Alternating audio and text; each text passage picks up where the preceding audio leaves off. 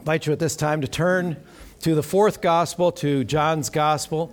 We're in chapter 9. We're finishing up what is commonly referred to as uh, Jesus healing the blind man. And we've had a couple messages in that regard already. We started this some weeks ago. And we turn an important corner here now. We saw as Jesus left the temple at the end of chapter 8 when they were picking up stones to uh, stone Jesus for what they considered blasphemy, comparing himself with deity. And he slipped away, as he has commonly done throughout the uh, Gospels, because it isn't yet his time. And so he comes across a blind man and he heals him. His disciples ask, Is it this man's sin or his parents' sin that have made him blind? And he clarifies that it's neither his sins or his parents, but that God might be glorified from this is the intention, that he might be made known through Christ and the healing. That through these miraculous powers, a man who is actually congenitally blind, he blind from birth, it's uh, difficult to argue that this isn't a clear, miraculous act of God breaking in upon the nature that He created in order to interrupt things with His sovereign power to restore sight to someone who had previously been blind. So we're turning the corner now. The difference now between uh, verse 1 through 35 is dealing with that issue of the physical blindness. The Pharisees are consulted because the people that were around him at the time when the healing took place wanted to have it verified. They wanted to know is this, is this legitimate, this, this healing? Because we've known this man. He's been begging for for, for alms here at the, at the gate all of his life, and now suddenly he can see. And so they bring him in and they question him, they interrogate him. And it's a pretty interesting line of questioning, too. It's, it, it begins to agitate the blind man because imagine yourself in that position. I mean, he's, he was blind all of his life, and, there, and now he can see. So this is really quite a moment for him. I mean, this is quite an event. This is like the event of his life, save salvation. I mean, he can see now. And they're worried about who is this, who is this man that did this? How, how did he do it? You're worrying about the mechanics of it. You're worrying about just how he went about, and you're concerned about who, what difference does it make who it was. But my favorite place is where he says, You know, you've asked me this before. Is it that you want to be his disciples? So he is following after his master in terms of being able to rankle the, uh, the, the, Pharisees and, and the scribes and all the rest of the religious uh, intelligentsia that they had at the time. So they end up casting him out of the temple, of course, the blind man, and he can see now. So this physical part is over. So it's an interesting conclusion. We don't know exactly where Jesus was when he was being interrogated by the Pharisees. I would suggest that he doesn't need to proximately be there to know what's going on. Jesus doesn't need to be there physically to know that he's being interrogated, but he seeks him out now in these final verses in verse 35 to 41. He seeks him out, and now we turn the corner from a physical healing to a spiritual healing. And it's a very powerful, powerful passage. Uh, the title is None So Blind. That comes from that, that well known phrase there is none so blind as those who will not see.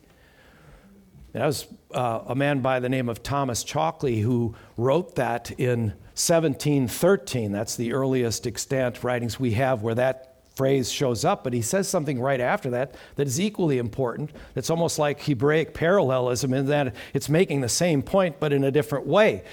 Because he says there's there's the, no more, let's see, I want to get this wording right. This is wonderful. Oh, yeah, the most deluded people are those who choose to ignore what they already know. Think that one through. I think it's even better than the first one.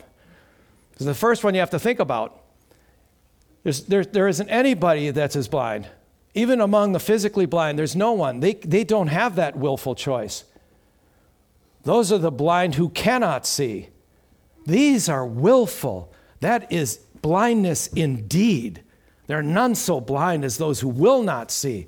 There isn't a more deluded people than who would willfully choose to ignore what they already know.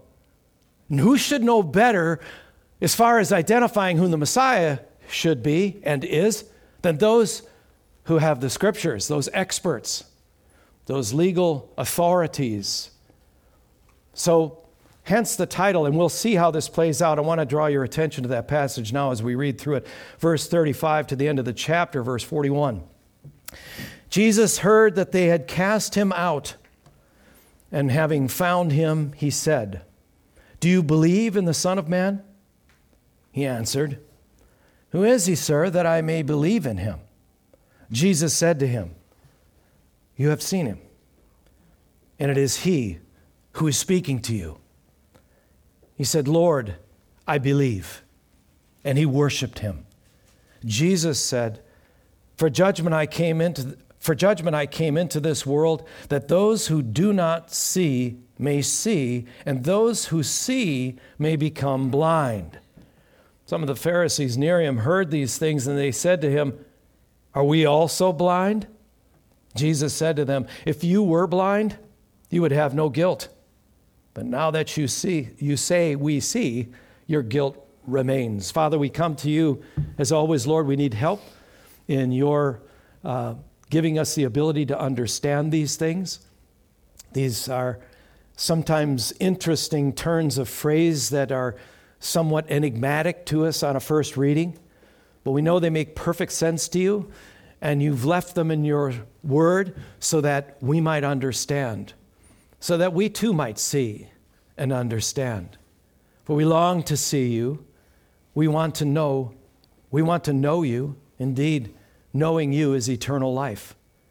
So help us to do that now. In Christ's name we pray. Amen.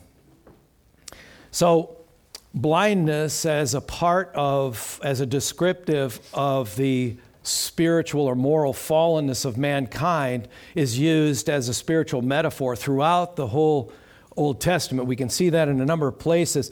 I've selected a couple here just so that you can see that. And of course, even in the New Testament. Jeremiah 5 21 to 22. Hear this, O foolish and senseless people, who have eyes but do not see, who have ears but do not hear. Do you not fear me, declares the Lord? Do you not tremble before me? Interesting. You wonder what even these same Pharisees thought of when they read such words, because you know the Old Testament. I mean, it's filled, it's replete with these kinds of using the, the blindness as a metaphor. You, you have eyes, but you cannot see. You have ears, but you cannot what? Hear. You don't hear. You're not hearing me. You know, I, I think uh, parents can understand that, right? I'm, you heard me, but you didn't hear me.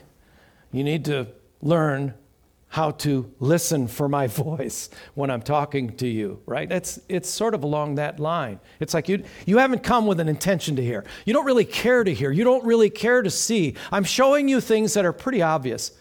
All of the uh, uh, prophecies that we've seen with regard to recognizing the Messiah when he comes, he comes and they reject him. So we've seen that as we've gone through the first chapters, 1 through uh, 9, in our journey through John. Even in the New Testament, Jesus in chapter 23 of Matthew is excoriating the Pharisees. I mean, he's lighting them up. He's really, really letting them have it. But what's repeated there in five different places in that short passage while he's letting them have it is a common word. So here's how he identifies them in Matthew 23, verse 16. Here's how he starts Woe to you, blind guides. Verse 17, you blind fools. Verse 19, you blind men. Verse 24, you blind guides. You're blind men that are guiding others, and both of you will end up in a ditch. And verse 26, you blind Pharisee. So he's, he's really stressing this now. And you'd think that the Old Testament, their extant scriptures at the time, would come to their mind. That's right. This, is, this is, must be what the prophet was talking about when the Lord spoke through the prophet and said, You have eyes, all right. You can see physically, but you can't see spiritually. You're not. You're not speaking fear, uh, spiritually. You're not, you're not really looking toward me. You're not, you're not looking for me. You're not really interested in what I have to say because you're formed your own self made system of ethics, your own, your own self made religion that's nothing but legalism. And so you're not really interested in what the Christ will come to bring. And so Jesus is pointing that out. And we've seen that throughout the discourses of John so far, and we're only in the ninth chapter. So we're not even halfway through. But what he does with those who willfully will not see, who willfully will not see, is they receive divine judgment, right? They're given over. Those are those who are willfully self imposed. They have willful, self imposed, self afflicted, self inflicted blindness of their own choosing. That's the difference. And so they get judged, and so they give, get given over to that. It's kind of like Pharaoh in chapter 7 through chapter 12 of Exodus, with Pharaoh and God back and forth, the 10 uh, plagues that come. You see Pharaoh's heart hardened, then you see God hardening Pharaoh's heart. And it goes back and forth five for Pharaoh, five for God. He's making a point there. If you remain in that condition, I'm going to give you over. It starts with Pharaoh hardened his heart. He's not giving up. He's not letting go. He willfully will not let go, even though the power of God is on display there in all of those plagues. And it takes 10 of them. And the last is the worst, as you know, where all the firstborn sons are killed, even his own. So he gives them over. That's, this is how that works. If you're giving opportunity after opportunity, so there is none so blind as those who will not see. You will not. That's his point. Isaiah 6, verse 10 make the heart of this people dull. They're receiving that judgment. That's it. That's it. Make the heart of this people dull, and their ears heavy, and their blind eyes.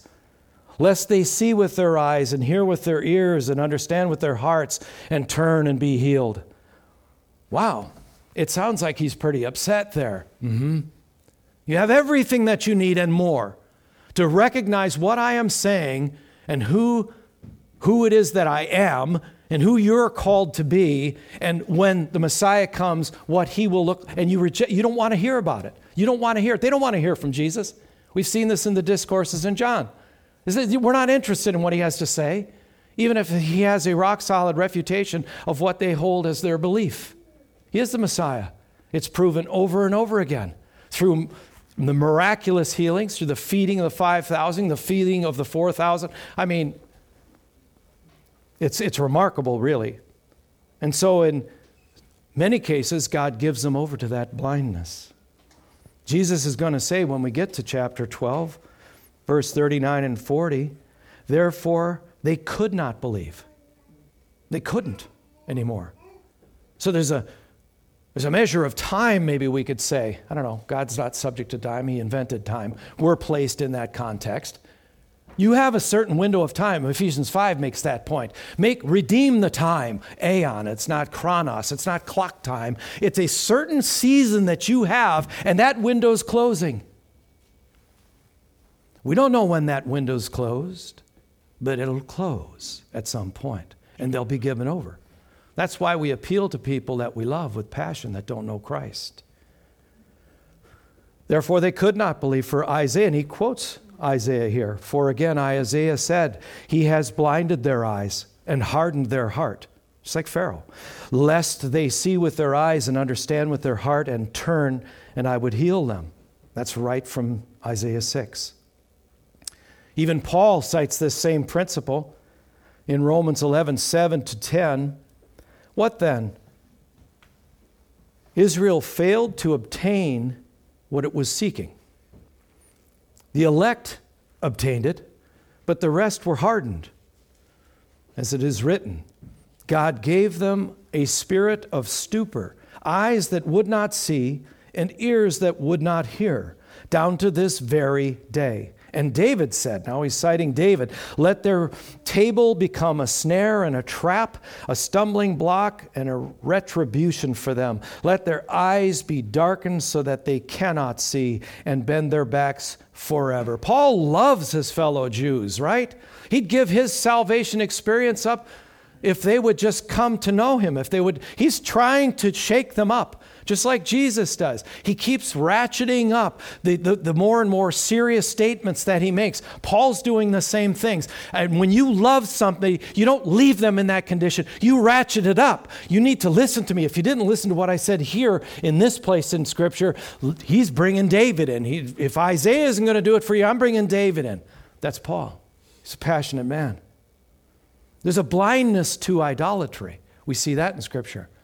Probably the most clear, most graphic illustration of that has to be Isaiah 44, where a man ends up, well, we could just really put it this way he falls in love with a cedar tree, right? Because of the wood that it provides. Oh, he found out that this cedar tree provides this wood that warms him. And it also provides the fuel for cooking, so it produces food for his sustenance. It keeps him warm. So he, he gives his heart over to a tree, to wood.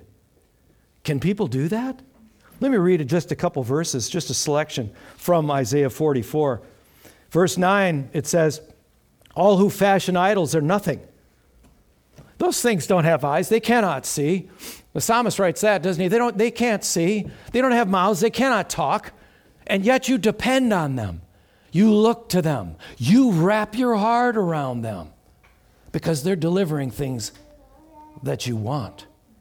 But you don't want me. Can you blame him for giving people over that continually reject them and instead idolize things in this creation and reject him? For thus, he says in verse 9, their witnesses neither see nor know that they may be put to shame. They don't even know. They, they don't even know that they're bringing a passel of shame on themselves. That the, the appropriate response is they should be ashamed of what they've given their heart over to. They, they don't get that. This is a tree. Because remember, the artisans come in and carve the wood and make an idol. And so now this represents all that these created things are bringing this man. That's idolatry. Verse 18 of Isaiah 44 they know not, nor do they discern, for he has shut their eyes so that they cannot see, and their hearts so that they cannot understand. They can't see. I remember hearing a sermon by John Piper once, and it was, it was so graphic, it was, it was creepy. He was talking about the African black fly that, if you get bitten enough, produces river blindness, as they call it. Yeah, it's, it's and, and so he talked about in, in, in the same idea of these people, they don't realize it. They don't know that they should be absolutely utter ashamed of themselves for what they've wrapped their hearts around as they've rejected God because they're blind. And so he was using that African black fly as an example. He says it's biting them, making them blind, and they're petting it and saying, A tuft of velvet, a tuft of velvet. Isn't that not creepy? Can we be that creepy with idolatry? Hopefully, Christians not. Christians are not idolaters, or you wouldn't be a Christian. You can't have it both ways. But we can create idols, can't we? Absolutely, we can. Verse 20 of Isaiah 44 He feeds on ashes. A deluded heart has led him astray, and he cannot deliver himself or say, Is there not a lie in my right hand? He doesn't even recognize that what he's bought into is a lie because God has given him over to it. You want that? You're going to continue to invest yourself in that and deny me, it's yours. But it cannot save you. It cannot save you. I would suggest that even though they know that, they still choose the idol. So, what we're going to look at as we break this down, we're going to look at the Lord redeems his people by restoring their spiritual sight. Okay? There's going to be four, um, the first four verses are going to be four points. And, and this is critical because what we're seeing with the blind man is one of the most clear examples of true conversion and how that comes about. And you'll see what I mean by that as we go. Isaiah 43 8. So, this is God who's going to redeem his people, as, as it was referred to in uh, Romans Uh, chapter 11 by Paul, the elect obtained it. So there's a, a, a, group of people, obviously, that God has appointed to receive this spiritual sight, but he's got to do it because as we, as we saw, he cannot deliver himself. Isaiah 44 20 that we just read. So that you can't deliver yourself. You can't make yourself see if you're blind. You can't do that. If you're spiritually dead, which is how we're described in Ephesians chapter 2, you can't bring yourself back to life. So God has to do that, and He does that. Why? Because we're such wonderful people. We're so sweet, and He just wants to do it because we're just so precious to Him. Is that why? Why does He do it? Come on. Why? What? His glory. It's not about us. We're the beneficiaries, yeah, hallelujah. But it's about His glory. We get that wrong because we think so much about ourselves. See, that's, that's our problem. That's why He has to come and break in on that self love and say, No, I'm going to give you sight. You're going to see who I am. You're going to see the condition that you really have in your heart. And when you see it, it should frighten you. Isaiah 35, 5 to 6 Then the eyes of the blind shall be opened, and the ears of the deaf, deaf unstopped.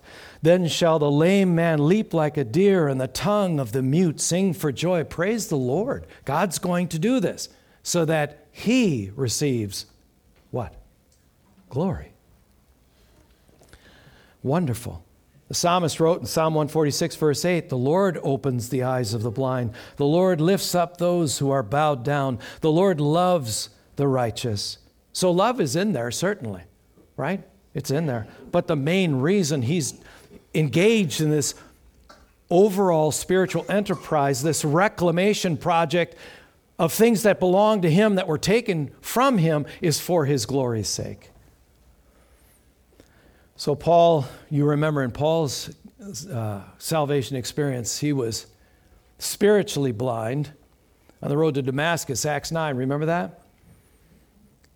And he became physically blind. Interesting, isn't it? The Lord struck him blind when the, the glory of the Lord showed up at that Damascus Road experience. So now he's physically and spiritually blind. And it, it came to my mind because I thought that's a lot like the man in the story except that Paul could see. This guy was blind since birth, but they have two situations of blindness physical and spiritual. And God heals them both. Jesus healed them both in the blind man, and he does it for the same reason in both cases because they believed. The, the whole of John's gospel is written to accomplish that one word purpose that you might believe. That's what chapter 20 says near the end of the gospel. These things are written that you might believe. That's the whole point of it. He presents Christ in his greatest glory and power through all of the things that he's doing here so that we might believe and that we too might have spiritual sight. Jesus then tells Paul in that Damascus Road situation that he's sending him to the Gentiles.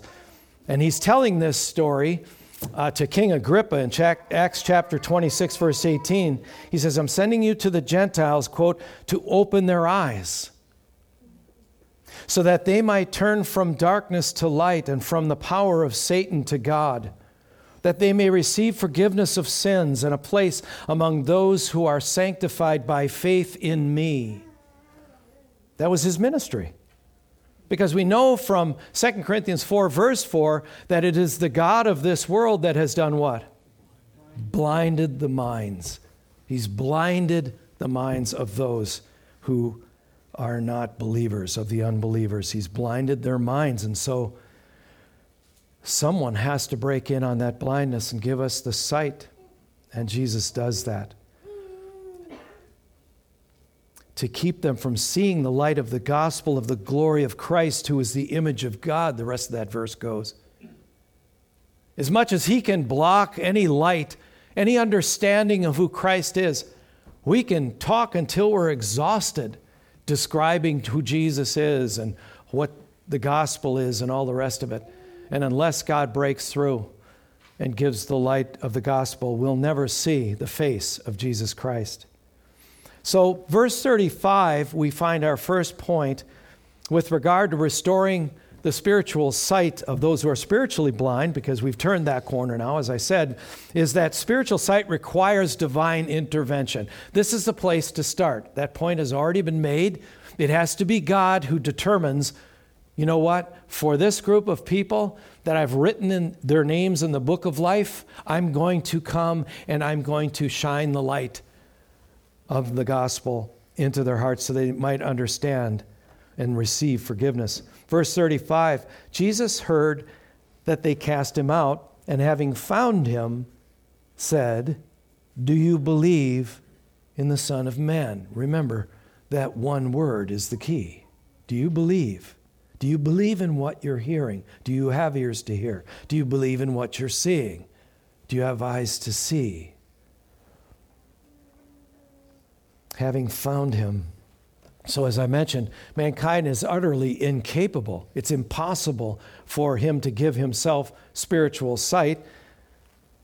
And the spiritual blind are lost, so God's got to do something. Romans 10, verse 20, then Isaiah is so bold to say, I have been found by those who did not seek me. This is, this is God talking through his prophet, cited now by the Apostle Paul. I have been found by those who did not seek me. I have been shown, I have shown myself to those who did not ask for me. I didn't ask for him. I cried out to God to help me. I said, God, help me. He did.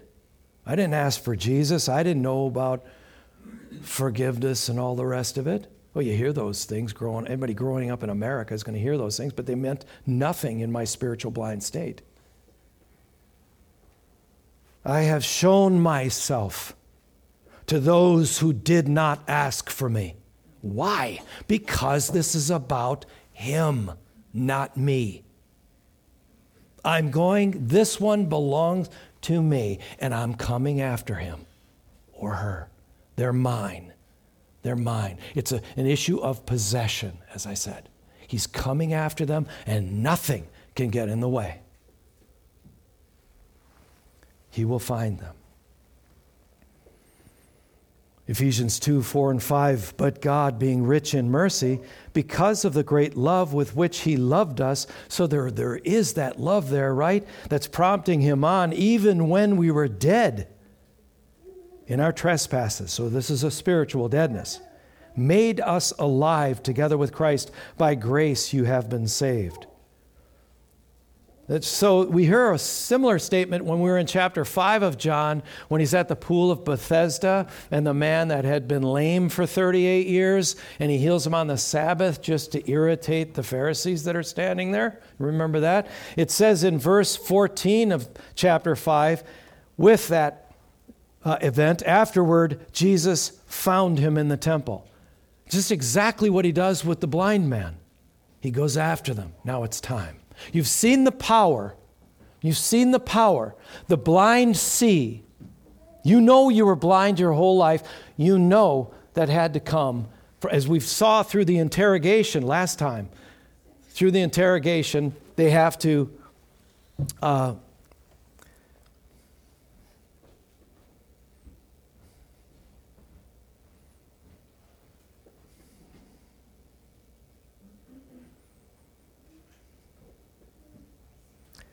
Jesus has to come after them.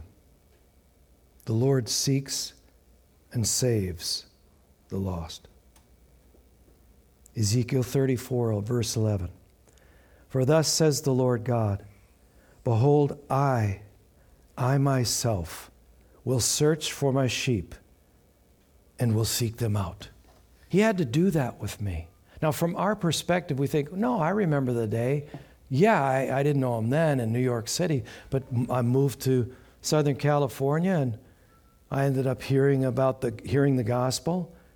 And then, you know, so we, we understand our own experience, but he had to seek me out. He's the one who had to lead me to the cross of his son. Ezekiel 34, verse 16.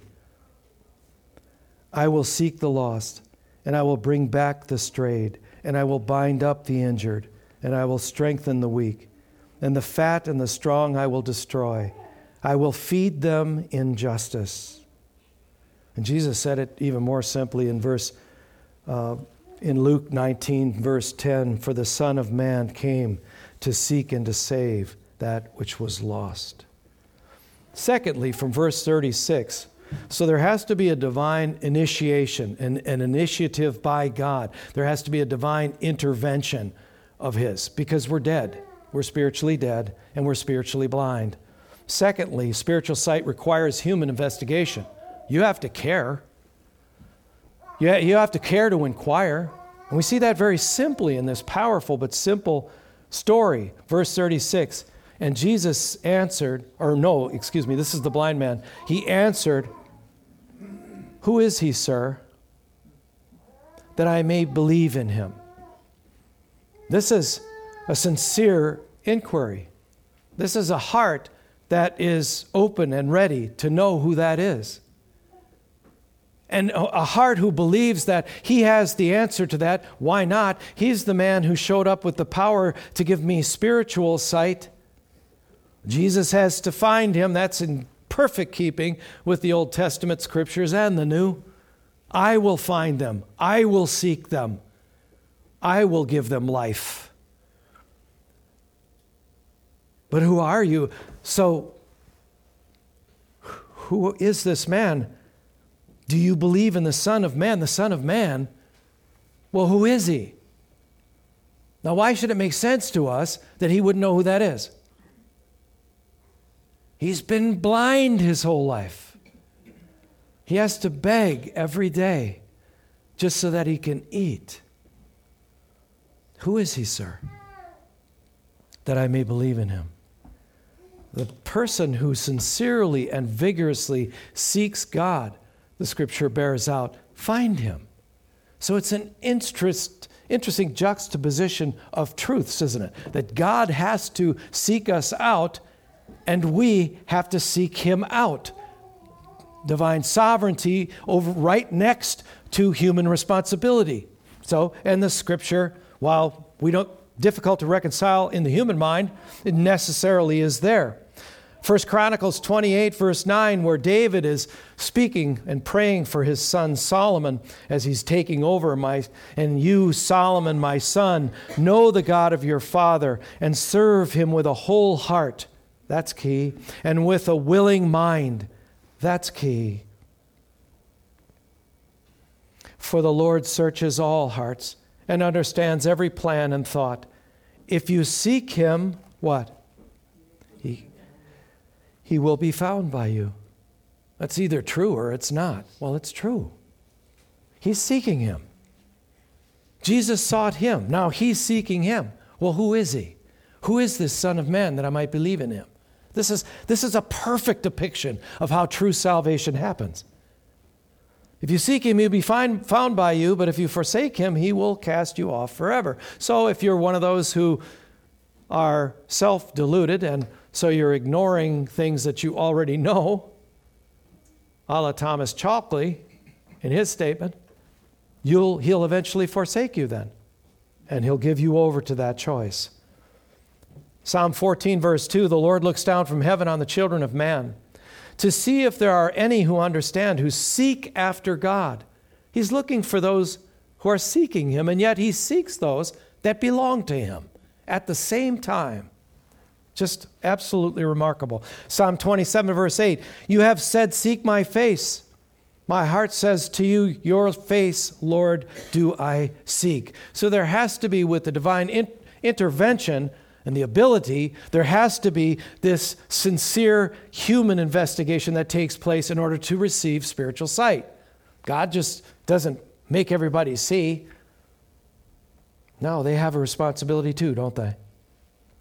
Amos 5 4 says simply, Seek me and live. Seek me and live. So you put that over against all the scriptures that say, I will seek them, I will find them, I will come after them, I will save them. Isaiah 55, verse 6 to 7 Seek the Lord while he may be found. You get that window of time situation? It's closing. Seek him while he may be found. That obviously implies very clearly that there'll be a time where you can't find him anymore. He'll give you over to that.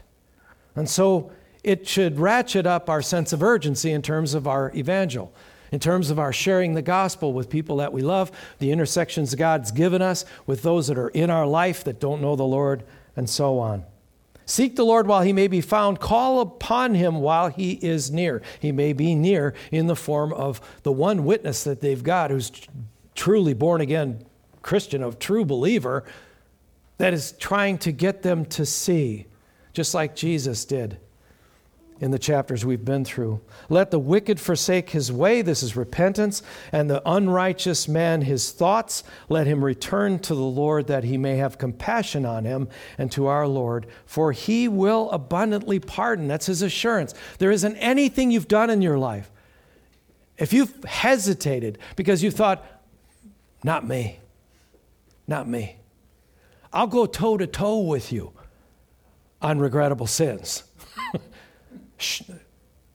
shamefully. There, he's abu- uh, one who abundantly pardons. He doesn't say, wow, no, like you, no, not you. You're, you, you made a, you've trashed your life. You are, no, he doesn't. He abundantly pardons. His grace always out, out exceeds our, our, um, all of our sin. Jeremiah 29, 12 to 14. Then you will call upon me and come and pray to me, and I will hear you. That's a sincere investigation. This is what it looks like. You will seek me and find me when you seek me with all of your what? Heart. Yeah. It's got to be sincere. I will be found by you, declares the Lord. Matthew 7, verse 8 For everyone who asks, what? Receives, and the one who seeks, finds. That's the assurance of Scripture. That comes from Christ Himself.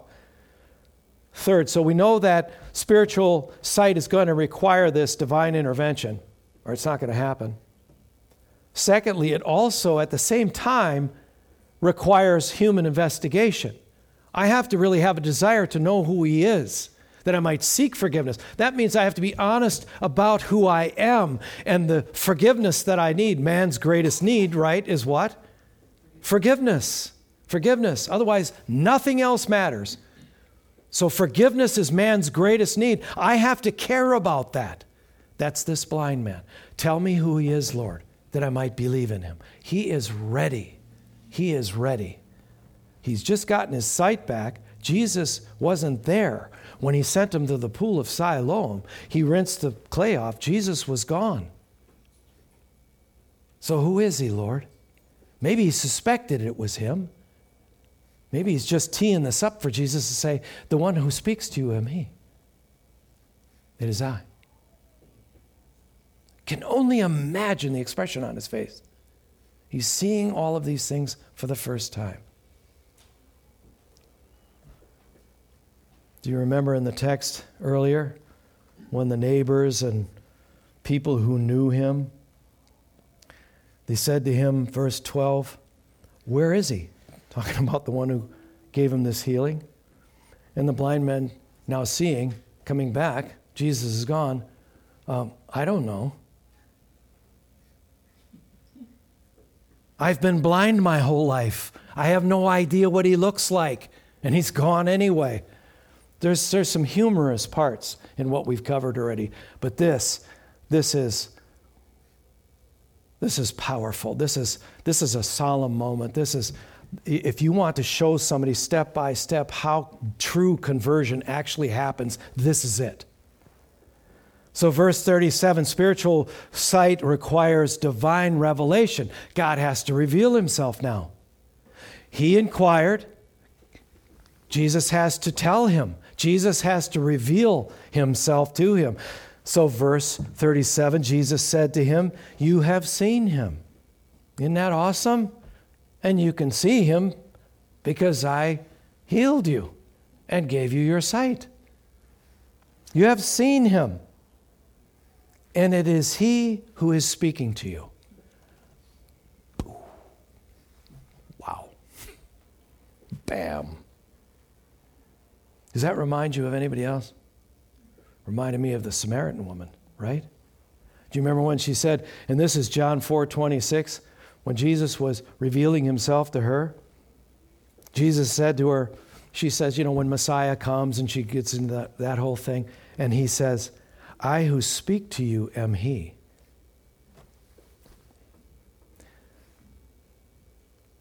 The divine intervention and then the human, she did the same thing, right?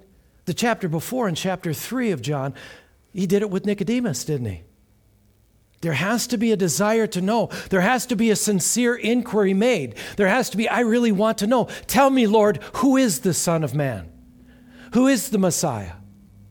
I mean that sincerely. And so people who reject are willful about it. There are none so blind as those who will not see. They don't even ask. They're not even asking of you and I. I don't want to know. Matter of fact, when we get together for Thanksgiving, please don't bring that up. Wait a second, this is real. You've seen my life entirely transformed. I, am only a, a, shadow of I, who I used to be before Christ. I don't care. Wow. Wow. Luke 10, verse 22 no one knows who the Son is except the Father, or who the Father is except the Son, and anyone to whom the Son chooses to reveal him. He has to reveal himself. Apart from God, theologians say, apart from God, God cannot be known. God has to reveal himself to us. There's a big moment for me. Maybe it was for you. Maybe you came to Christ when you were a child, don't really remember. But I remember it like it was yesterday. The light came on, and what was all black and white, all monochromatic gray, and I mean that in a metaphoric sense in terms of how I viewed my life, and, and it was miserable, and it, bam, it comes to full color. And things made sense. I understood truth. I understood my life, and I understood who Christ was, and I understood my need. Now, these things are incremental as I'm the gospel is brought to me. These steps are being worked through divine intervention, human investigation, and divine revelation. So you go from the divine who initiates to the human who inquires. You go to back to the divine again because he has to reveal himself and he does. It is the one who is speaking to you. 2 Corinthians 4 6, for God who said, Let light shine out of darkness, has shone in our hearts to give the light of the knowledge of the glory of God in the face of Jesus Christ. Amen. That's how it has to happen. Because we were fraught in, we were, we were, we were groping around in darkness, as Isaiah puts it. We were in deep deep darkness. He has someone has to come with a light, and only he can come with an internal light into the heart of man to reveal his face so we can see him for who he is. And that's what we're seeing happen here. 1 John 5:20 and we know that the Son of God has come and has given us understanding. The Son of God actually came and gave us understanding so that we might know him who is true and we are in him who is true in his Son, Jesus Christ. So, finally, at least for this four, first four verse section that's showing us what true conversion, true, true salvation looks like, spiritual sight requires human confession and veneration. Both. Human confession and veneration. You see both in this short succinct but powerful verse. Right answer, Mr. Blind Man. Verse 38 And he said, What? Lord, I believe. Must be confessed, right? Romans 10. It must be confessed. Those who confess with the mouth, right? And have him in their heart, that light has shone in there. So that that mouth cannot hold it back. It's impossible. Confession is made. Those who don't confess me in public, what does he say about that? I'm not going to confess you before my Father. If you're ashamed of me, I'm going to be ashamed of you. So get over the fear of man, right? Yeah. I mean, that's not, a, it's not an option. That's, that's an imperative. That's a command. Lord, I believe. And then how, what happened after that? What's the verse say? He worshiped him. He worshiped him. Job 1, right?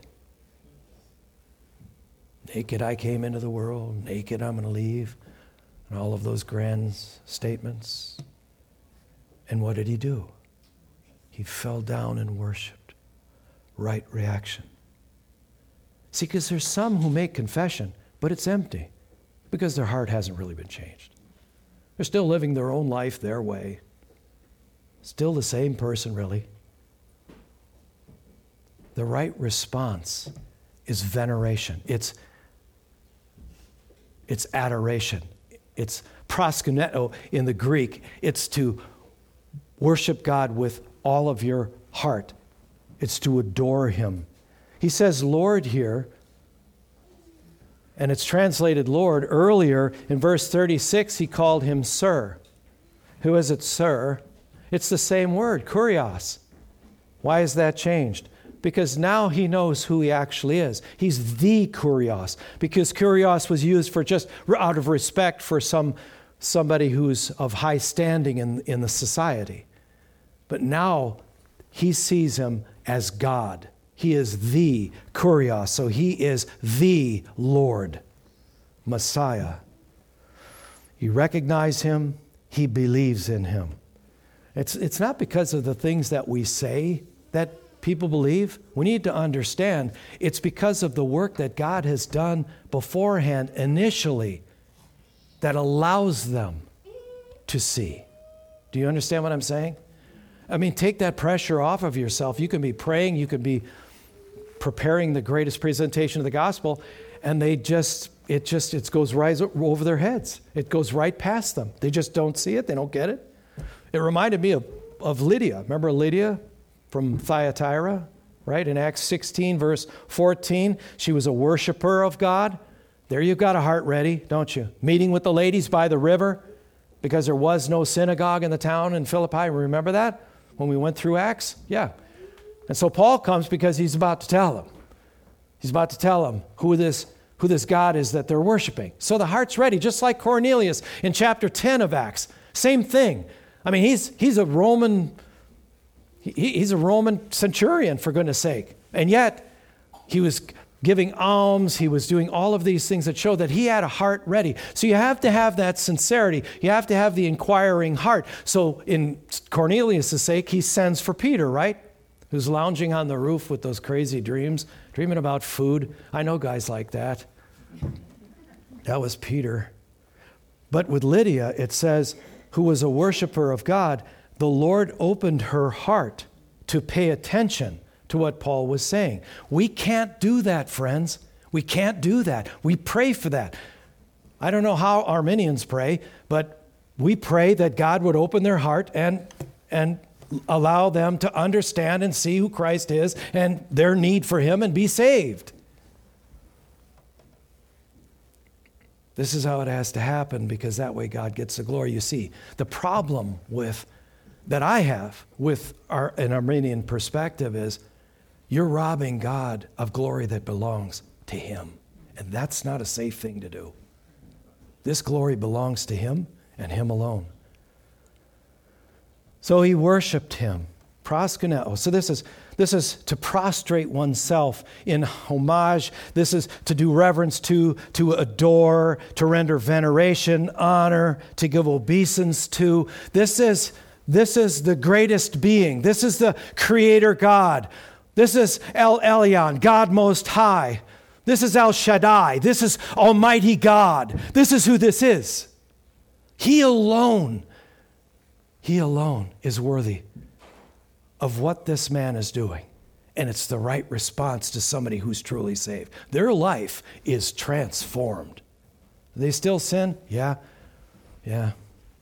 But the power of sin has been broken and the penalty's been paid for. But until we get to glory, that's the place where it removes even the presence of sin. We're going to struggle with it. But there should be a change, obviously, in the relationship that you have towards sin. You should be different your, your, your, your family, friends should say, You're completely different.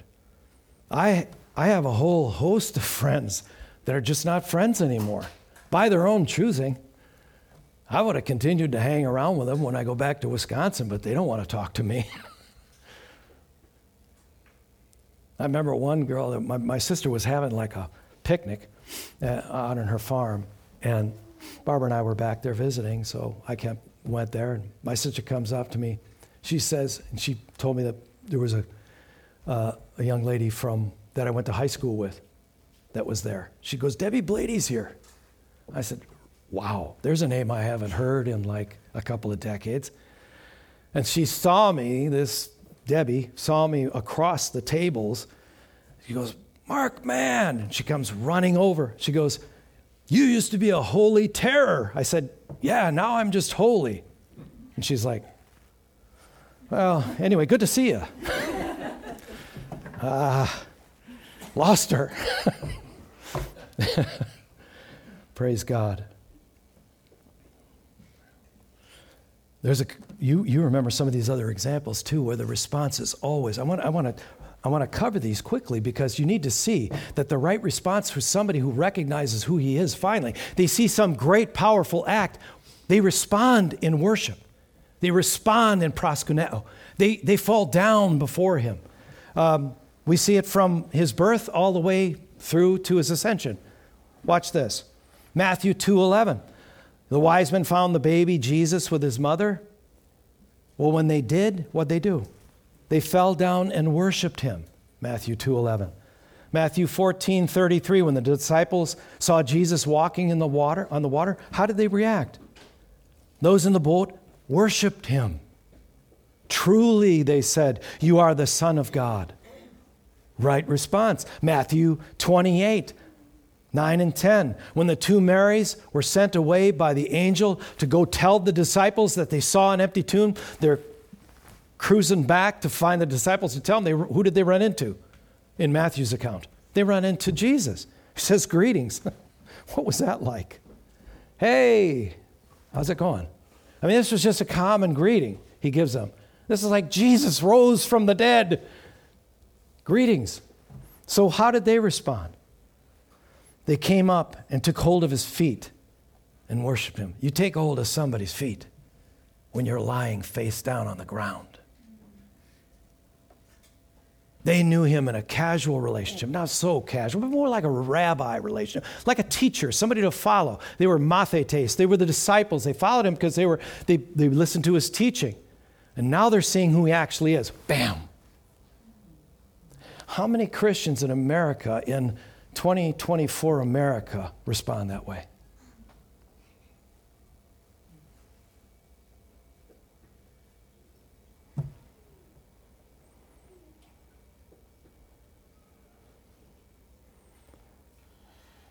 Then, when you remember when the disciples were sent to Galilee, Jesus told them to go there to the mountain where Jesus directed them. And they saw him and worshiped him. So, all of these post resurrection experiences, too, obviously, but even, even when the wise men find the baby, they worship him. That's the right response. And then you see the ascension in Luke 24 51 to 53. At the end of Luke's gospel, at the ascension, Jesus was carried up into heaven, and they worshiped him and returned to Jerusalem with great joy and we're continually in the temple blessing God. You remember Christmas uh, during Christmas time, the shepherds. I mean, the, the, the, that's the right response. A, a, heart that has an effulgence of joy in it, that can't be restrained, that can't be held back, and just a worshipful heart with filled with gratitude and love for who Christ is and what He came to do. So this man miraculously has received both physical and spiritual sight. Amazing. It's not just belief. The demons believe and tremble. It's not just belief, because there's a lot of people that are, would qualify more as tares than wheat. And tares look just like wheat, except they were worthless. And they grow side by side. And Jesus said, Let them grow side by side. Don't cut them down. I'll do that when the judgment comes.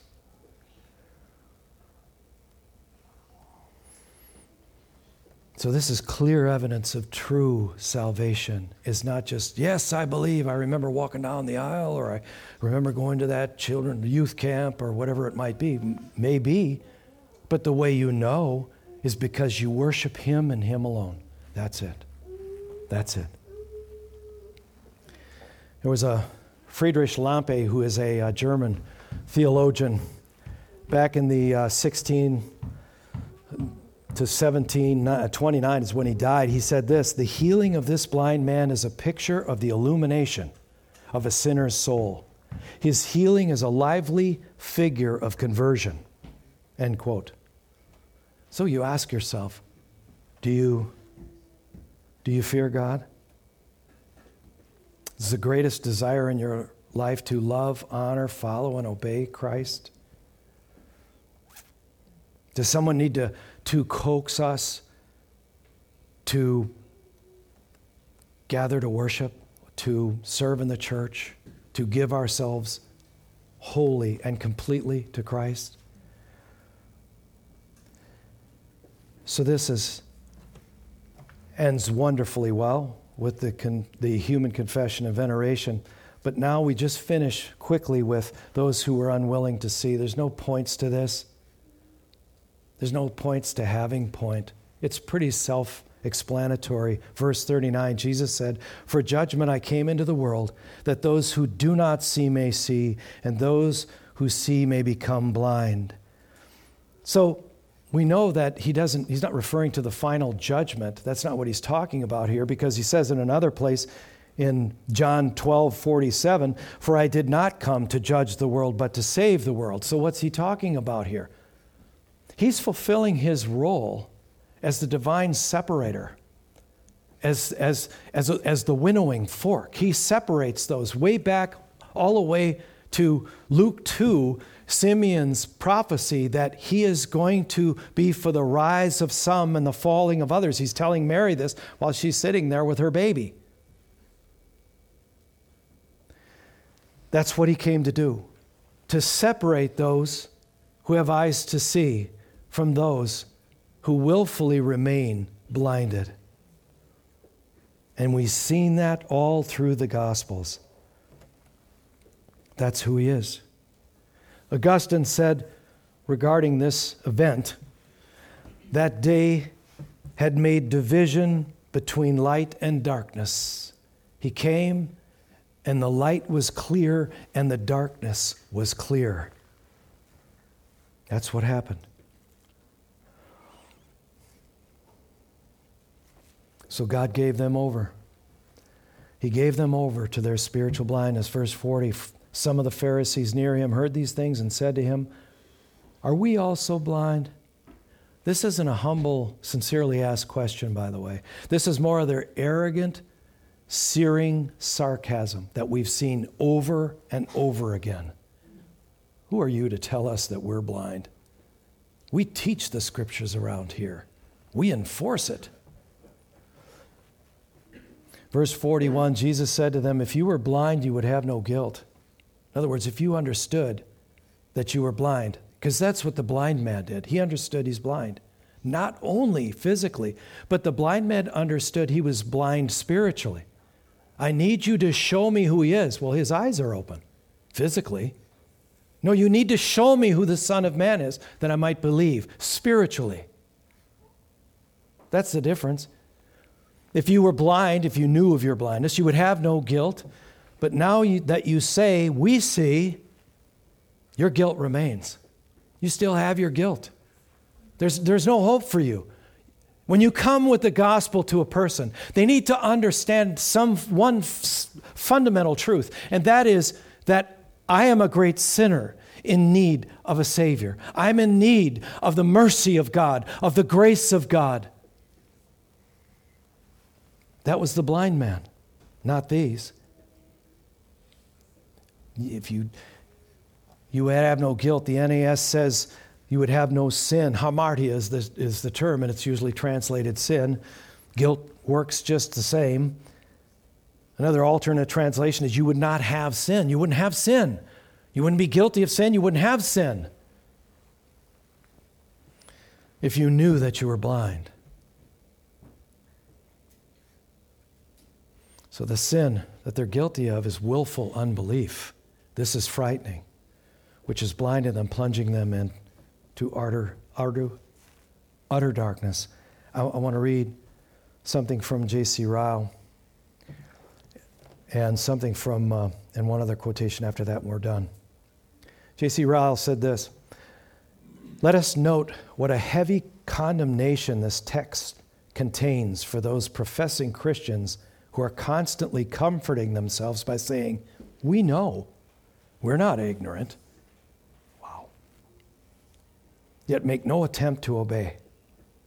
Such persons, however little they think, think of it, are far more guilty before God than the poor heathen who never hear who never hears the truth at all end quote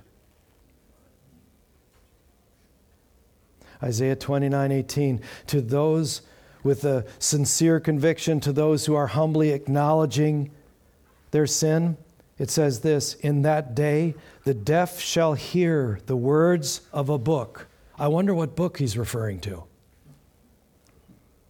They'll hear it.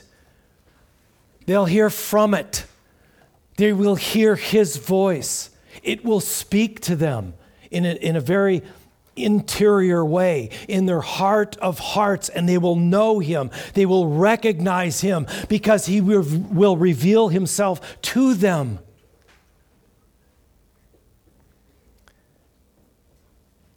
This is from Trench many whom men esteemed to be seeing, such as the spiritual chiefs of this nation, shall be shown to be blind. Many whom men counted altogether enlightened shall, when the light touches them, be shown to have powers of spiritual vision undreamt of before. End quote. Amazing. God's self illumination, self revelation by the truly sincere, broken, humbled, sincere inquirer who says, Indeed, who is he, Lord? Who are you, Lord, that I might be saved? If he's shown you today that this hasn't been you, but he's shown you now in your heart of hearts through his word as he spoke to you, make it right now. Now is the time. Let's pray. Father, we thank you so much for your patience with us, for your grace, for your mercy. Oh Lord, may we remember these principles as it relates to those that we love, those that we've been witnessing to, those who are lost, especially those who have called themselves Christians and said, We know. No, we know. We're not ignorant. We, I'm a Christian and their life just doesn't demonstrate it. They worship something else, they worship themselves. They do things the way they want to.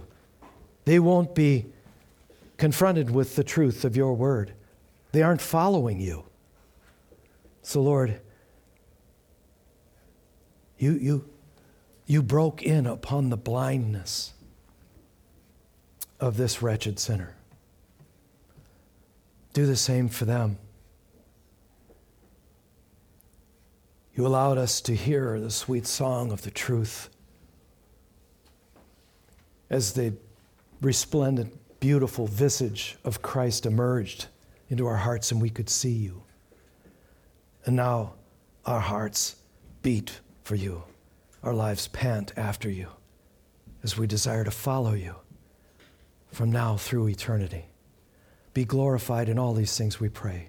In Christ's name, amen.